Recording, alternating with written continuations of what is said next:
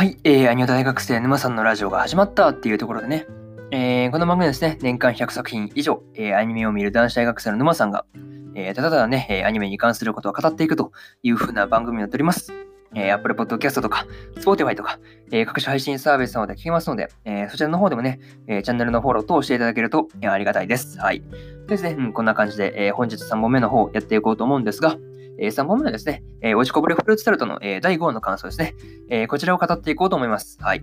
で、まあ、構成といたしましては、まずそうですね、あらすじを言った後で、えー、感想のひとつめであるサインを考えよう、えー、ふたつめの犬のストーカー かけるに というところと、えー、みっつめのカラオケに行こうというところで、まあ、そうですね、感想をみっつ語って後で、えー、最後にというパートで締めさせてもらおうかなというふうに、えー、思ってますんで、そうですね、気軽に聞いていっていただけたらいいかなというふうに思います。はい。えー、そうですね、まあ、本日さんぼんめやっていきます。よろしくお願いします。で、まあ、そうですね、あらすじからなんですけど、えー、フルーツタルトに完成した シーディー のジャケットを見せる方法。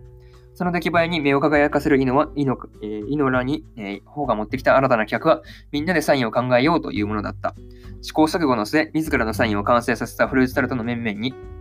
ホホはすべての シーディー にサインを入れることをつける。しかも シーディー が売れなかった場合、フルーツタルトは即解散にというね、えー、アニメ公式サイトからの引用です。ちょっとね、途中噛んだのは申し訳なかったです。はい。で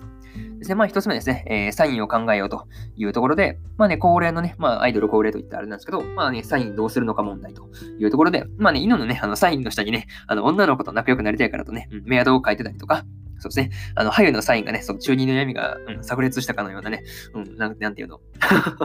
あの十字架のね、あれが、そう、左右にね、そう、端につけられて、つけられていたりだとか、うん、そうですね、個性がなかなか面白かったなとか、あとはそうですね、あの、ロコのね、あの、ろくさいの時に考えたサインとかね、うん、それ恥ずかしくて使えんかという感じでしたよね。そうそうそう。まあ、使ってほしいとは思うんですけどね。うんその個人的には使ってほしいなとかいうことは思ったりするんですけど、うん。そうですね。まあ、さすがに使う側としてはさすがに、そうですね、恥ずかしいですよね。そのろくさいの頃に考えたものを見たら恥ずかしい時ってありますからね。はい。またですね、そうですね、こんな感じで一つ目の感想である、えー、サインを考えようというところで、まあ、最終的にはね、あの、井戸のサインにみんなで寄せたという感じでした。はい。で、そうですね、これが二つ目の感想である、えー、井戸の、そう、ちゃうちゃう、一つ目の感想である、えー、そうですね、サインを考えようは終わりで、えー、次が二つ目ですね。二つ目が、えー、井戸のストーカー かけるに というところで、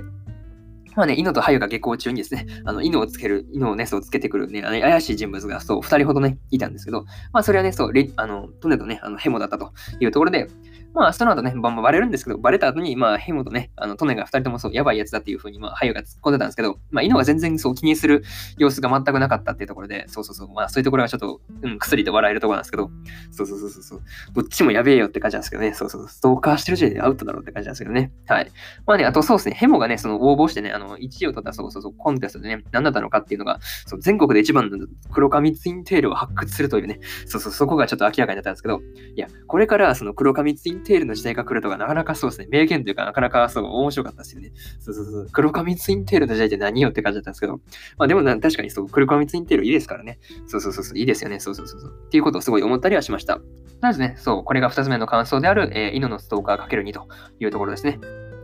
で、そうですね、次がみっつめである、えー、カラオケに行こうというところですね。で、そうですね。ここなんですけど、えー、帰り道に、えー、イノとハユと、えー、ヘモとトネのね、えー、よにんで、えー、カラオケに行くことになるんですが、まあね、そのトネのね、歌がよにんの中で一番うまいっていうのはね、そう、アイドルよりうまいっていうのが、そう、何より面白かったなというところで、そうそう、まあびっくりしたんですけどね。っていうか、あれですよね、あの、クリームあんみつの曲が初めて流れるんですけど、それ、最初に歌ったのはクリームあんみつではなく、えー、トネだったというところがなかなかそうですね、面白かったなというふうなことを、えー、思ったりしました。まあね、あとそう、あの、ハユがね、そう、元ミュージシャンなのに、その歌の点数が一番低かったっていうのはなかなか、ギャップがあってそう良かったかなと。むしろあれ萌えだよね。そう歌が下手とかあんな萌えの一種だからね。そうそうそういう辺で受け取り方があれだなというふうなことを、えー、思ったりしました。はい。そうですね。これがそうですねみっつめであるみっつめの感想である、えー、カラオケに行こうというところでそうですね終わりにしようと思います。はい。でそうですね最後にというまあパートに入っていくんですが。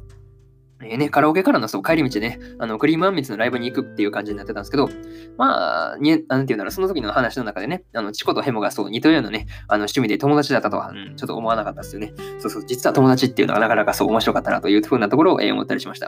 いや、チコがね、そのロコのあの、人形を抱きしめてるシーンとかなかなかそうですね、やばかったですよね。そうそう、やばいやつがここにもいるって感じだったんですけど、まあね、そう、あとそうですね、エンディングのやつ、あとでですね、あの、ヘモがそうギリギリね、うん、健全なのはまあ理解できましたっていうところで、そうですね、まあ謎なんですけど、うんその辺は、えー、そうですね、感想というか、そうですね、おちこぼれフルーツタルトの、えー、だいごわの感想ですね、えー。こちらは終わりにしようと思います。はい。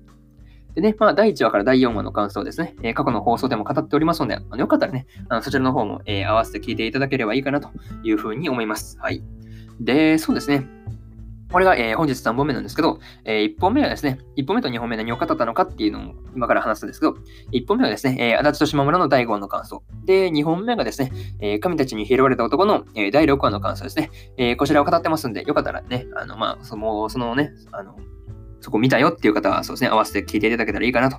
そうですね、そちらも、えー、聞いてもらえると、えー、嬉しいなというふうに思います。はい。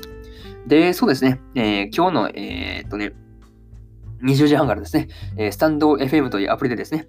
スタンド エフエム というね、アプリでですね、あのライブ配信の方いたしますんで、あのよかったらそちらの方も、えー、そうですね、合わせて、合わせというか、顔をそうですね、まあ、覗いていただければいいかなというふうに思います。で、そうですね、明日は、えー、魔王城でお休みの、えー、ごわの感想と、えー、魔法科高校の劣等生の来訪者編のろくわですね、こちらの感想、このにほんの感想を語りますんで、よかったらね、えー、明日も聞きに来てみてください。はい。そうですね、まあこんな感じで、えー、終わりにしようと思います。えー、以上、えー、沼さんでした。それでは皆さん、良い週末を、えー、お過ごしください。えー、そうですね、バイバーイ。